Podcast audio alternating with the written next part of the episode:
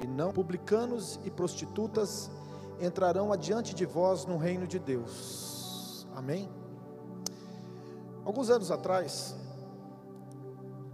o meu pastor que me consagrou, pastor que me enviou para dar o início na IEQ Vida Nova, pastor Joãozinho, ele já estava com 65 anos, um pouquinho menos, e ele certa vez ele foi pregar e ele pregou uma mensagem dizendo assim: melhor do que começar bem,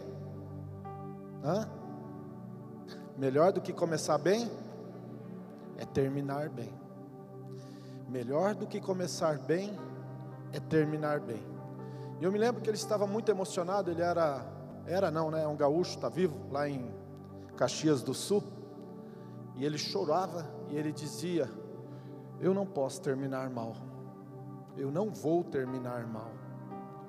E aquilo encheu o meu coração, tocou o meu coração de uma forma tão forte que eu nunca mais esqueci daquela passagem. Essa mensagem, ou esta passagem que nós acabamos de ler, conta a história de um pai que tinha 2 filhos. E ele chegou para o primeiro e disse: filho, faz a vontade do teu pai, trabalha na minha vinha. E ele disse assim: eu não vou. Mas, de repente ele para e pensa: puxa vida, meu pai é um homem tão bom, é um homem tão querido, um homem tão abençoador, por que que eu vou dizer para ele eu não vou? A Bíblia diz que ele pegou o caminho da vinha e foi trabalhar. Mas ele tinha um segundo filho, que parecia até ser bonzinho. Deixa eu falar uma frase para vocês assim: no inferno vai estar cheio de pessoas boazinhas, tá bom? Pode ouvir o que eu estou falando. O segundo filho era bonzinho, ele falava o que o pai queria ouvir, fazia de conta que parecia que estava fazendo o que o pai queria. Mas a Bíblia diz que ele disse para o pai assim: eu vou. Mas no meio do caminho ele falou: eu não vou.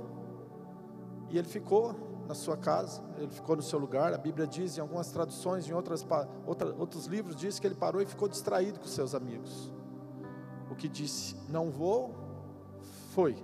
E o que disse eu vou, não foi. E na nossa vida, existem algumas coisas que nós não podemos dizer não, e existem coisas que nós não podemos dizer sim.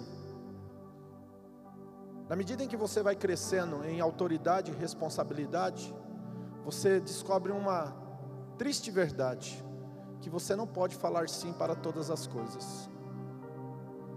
Porque se você falar sim para todas as coisas, e você é uma pessoa que tem responsabilidade, compromisso, autoridade, você vai ter que arcar com isso.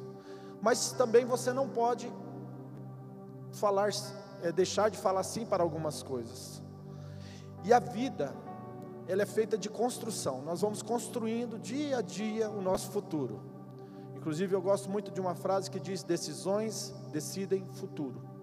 Se você tomar as decisões certas ao longo da sua vida e saber quais são elas que você tem que dizer sim e as que você tem que dizer não, automaticamente você vai chegar num lugar muito bem colocado. E Deus tem esse propósito na sua vida. Em Eclesiastes tem um texto que eu gosto muito, que diz assim, Eclesiastes capítulo de número 7.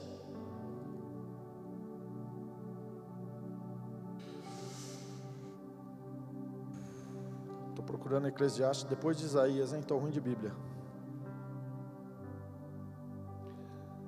Capítulo 7, versículo 8 diz assim: melhor é o fim de todas as coisas do que o princípio delas, o paciente de espírito é melhor do que o orgulhoso de espírito. Então, melhor é o fim de todas as coisas. Quem está falando isso é a sabedoria. Melhor é o fim. O meu pai, que Deus o tenha, ele dizia uma frase que eu nunca vou esquecer. Ele dizia assim: Jaquenilson, não existe Senhor do bom começo, existe Senhor do bom fim. E eu guardei isso no meu coração e nunca mais esqueci. Que eu gostaria de transmitir para você nessa noite, que eu gostaria de falar com você nessa noite. Talvez esse momento da sua vida tenha sido um momento difícil, tem sido dias terríveis, Talvez você tenha passado por lutas, por desafios, quem sabe as coisas não estão fluindo, né? O crente gosta muito de usar essa palavra. As coisas não estão fluindo como você deseja, as coisas não estão acontecendo como você gostaria que estivesse acontecendo. Mas eu gostaria de dizer para você que todas as pessoas, sem exceção, todas as pessoas que ao longo das suas vidas galgaram e estabeleceram níveis, patamares mais altos, elas tinham algumas características, e eu vou citar duas ou três. A primeira característica de um vencedor, de uma pessoa que termina bem, que chega bem, é uma pessoa perseverante. Pessoas que não perseveram, preste atenção, nunca chegarão a lugar algum. Pessoas que na primeira dificuldade desistem, nunca chegarão a lugar algum. Durante muitos anos, e ainda hoje, não estou agora nesse momento em atividade, mas eu sempre gostei, sempre fui professor de escola bíblica, sempre fui professor de instituto teológico, e sempre fiz muitos cursos, olha, se falar para vocês o tanto de treinamento e curso que eu fiz, vocês nem vão acreditar. E uma das coisas que eu reparei ao longo dos anos, né, que você começa com uma classe de 30, de instituto teológico, no final do ano tem 15, 12, 10, 20 desistem. Você começa um treinamento, um curso, matricula-se lá 40, 50 pessoas, no final tem lá um gatinho pingado de 5 ou 6.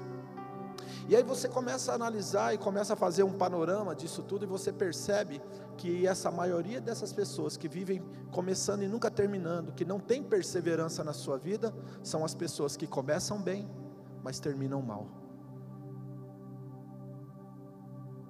Então você tem que ser perseverante, você tem que ser perseverante, e isso é uma força interior. Tem pessoas que gostam de ir em palestras motivacionais. Por um certo momento, até eu me lembro bem que eu gostava de frequentar palestras motivacionais. Você saía de lá parecendo um leão, um gigante, mas uma semana depois você estava parecendo um gatinho.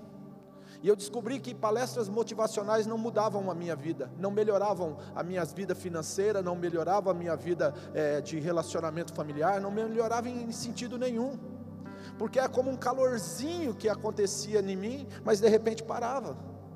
Eu percebi que enquanto eu não estabeleci dentro de mim convicção, enquanto eu não coloquei crenças interiores fortes dentro de mim, por melhores que fossem os motivacionais, não fazia a menor diferença na minha vida. Eu tinha que ter os meus próprios motivos, porque eu precisava perseverar. E aqui eu quero deixar claro uma coisa: perseverança em meio à rotina, porque a maior parte das pessoas tem um problema seríssimo com a rotina. Desanimadores, são pessoas que se desanimam, que fraquejam, que esmurecem. A Bíblia diz que toda coisa ruim que aconteceu no ministério de Salomão, aconteceu quando ele estava ficando mais velho, porque a Bíblia diz, esmureceu-se pois o coração de Salomão, ou seja, ele foi enfraquecendo, aquelas 1500 concubinas, cada uma com Deus, cada uma falando uma coisa na orelha dele, ele foi esmurecendo, e a hora que menos esperava, estava fazendo besteira. Então eu tenho que ter força interior suficiente para dizer o seguinte: eu vou perseverar em meio à rotina. Uau, essa é uma chave poderosa que você acabou de ouvir. Número 2, a resiliência. A resiliência é um atributo, vou colocar até dessa forma, que acompanha os vencedores, as pessoas que terminam ou que estão bem hoje. Sabe por quê? Porque a resiliência é a capacidade de um indivíduo se recompor diante das circunstâncias de pressão, de tribulação, de adversidade. Pai fala para o filho: vai para a minha vinha. Eu vou. No meio do caminho, ele era fraco de vontade. Vou sentar. Arrumou um lugarzinho para sentar numa sombra lá, pediu uma Coca-Cola e falou: eu vou ficar de boa aqui. E o segundo, o pai falou: vai. E ele falou: vou não. Mas no meio do caminho ele falou: o que é isso? Eu sou cabra macho. Eu não sou mais um não, eu nasci para fazer a diferença, eu vou me levantar, eu vou fazer aquilo que o Pai mandou. E Jesus, olhando para esse texto, ele diz assim: qual dos dois que é o vencedor aqui? A pergunta é essa: qual dos dois que se deu bem?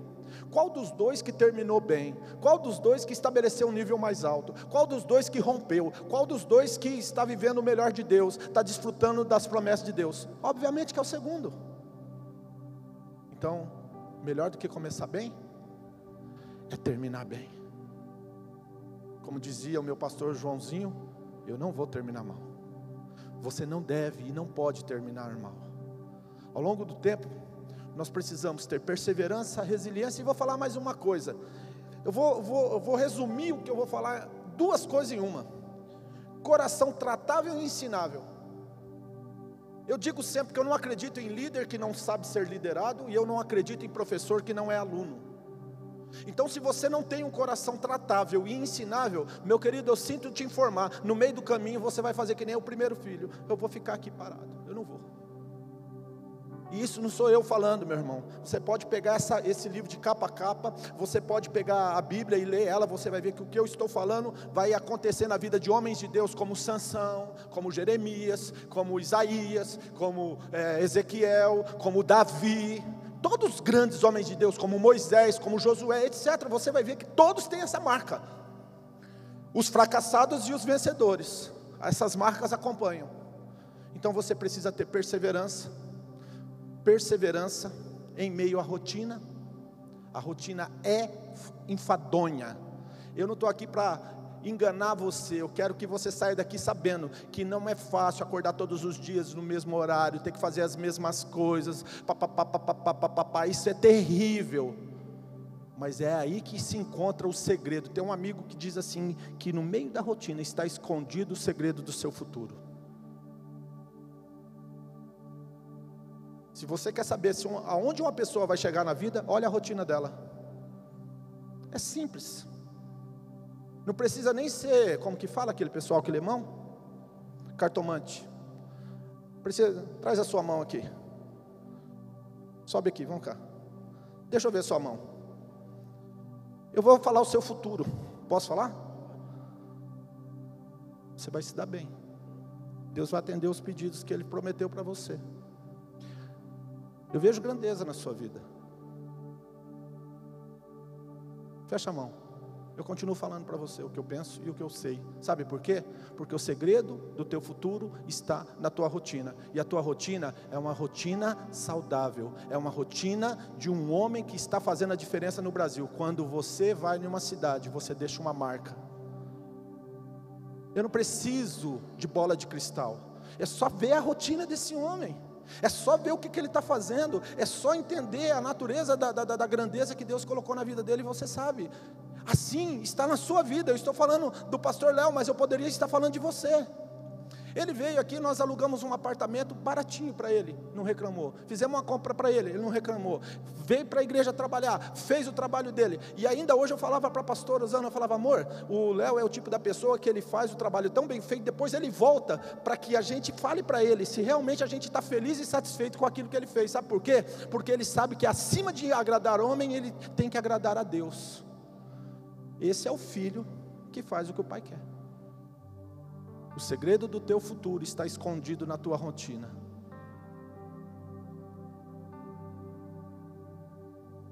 Melhor do que começar bem, é terminar bem. Feche os teus olhos. Eu vou fazer uma pergunta e você vai pensar agora. Mas pensa sério. Pensa sério, fecha os teus olhos. Eu quero te perguntar a seguinte coisa: aonde você vai estar daqui 15 anos? Número 2, continua aí com o olho fechado. O que você vai ter daqui 15 anos? Fala para mim agora, nesse exato momento. E fala para Deus também. Aonde você vai estar e o que você vai ter daqui 15 anos? Vou fazer mais uma pergunta. Quem vai ser você na ordem do dia daqui 15 anos? Daqui 15 anos, se eu te encontrar no meio da rua, eu vou te perguntar: quem vai ser você?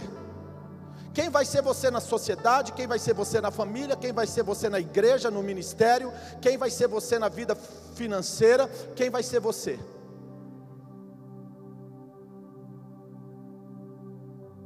Começa a perguntar para você mesmo, aonde você vai estar daqui 15 anos? Se você ainda não é casado, que tipo de casamento que você vai ter? Se você ainda não tem filhos, que tipo de pai e mãe você vai ser? Se você não é empresário, se você não tem finanças, se você vai estar igual financeiramente você está hoje, ou você vai estar melhor ou pior? Faça essa pergunta para você agora. Eu vou orar por você. Não é questão de tempo, é questão de decisão.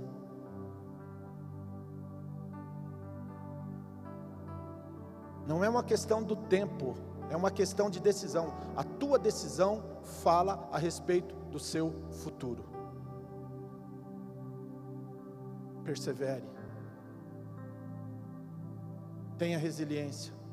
Tenha um coração tratável e ensinável, porque senão o teu futuro não vai ser legal. E não é isso que te digo, não, é assim mesmo que funciona. A coisa é cartesiana, é pragmática, a vida é assim. E não adianta a gente reclamar para Deus. Continue com seus olhos fechados. Pai, o Senhor não traz pessoas para ouvir a Tua palavra para elas continuarem iguais elas estão. O Senhor traz as pessoas para ouvirem a Sua palavra para transformar essas vidas, para abençoá-las, para destravar, para abrir para elas um novo tempo. E eu sei que o Senhor trouxe pessoas aqui hoje que o Senhor está querendo marcar a história delas. O Senhor quer fazer um divisor de águas do que está agora e do que pode ser no futuro.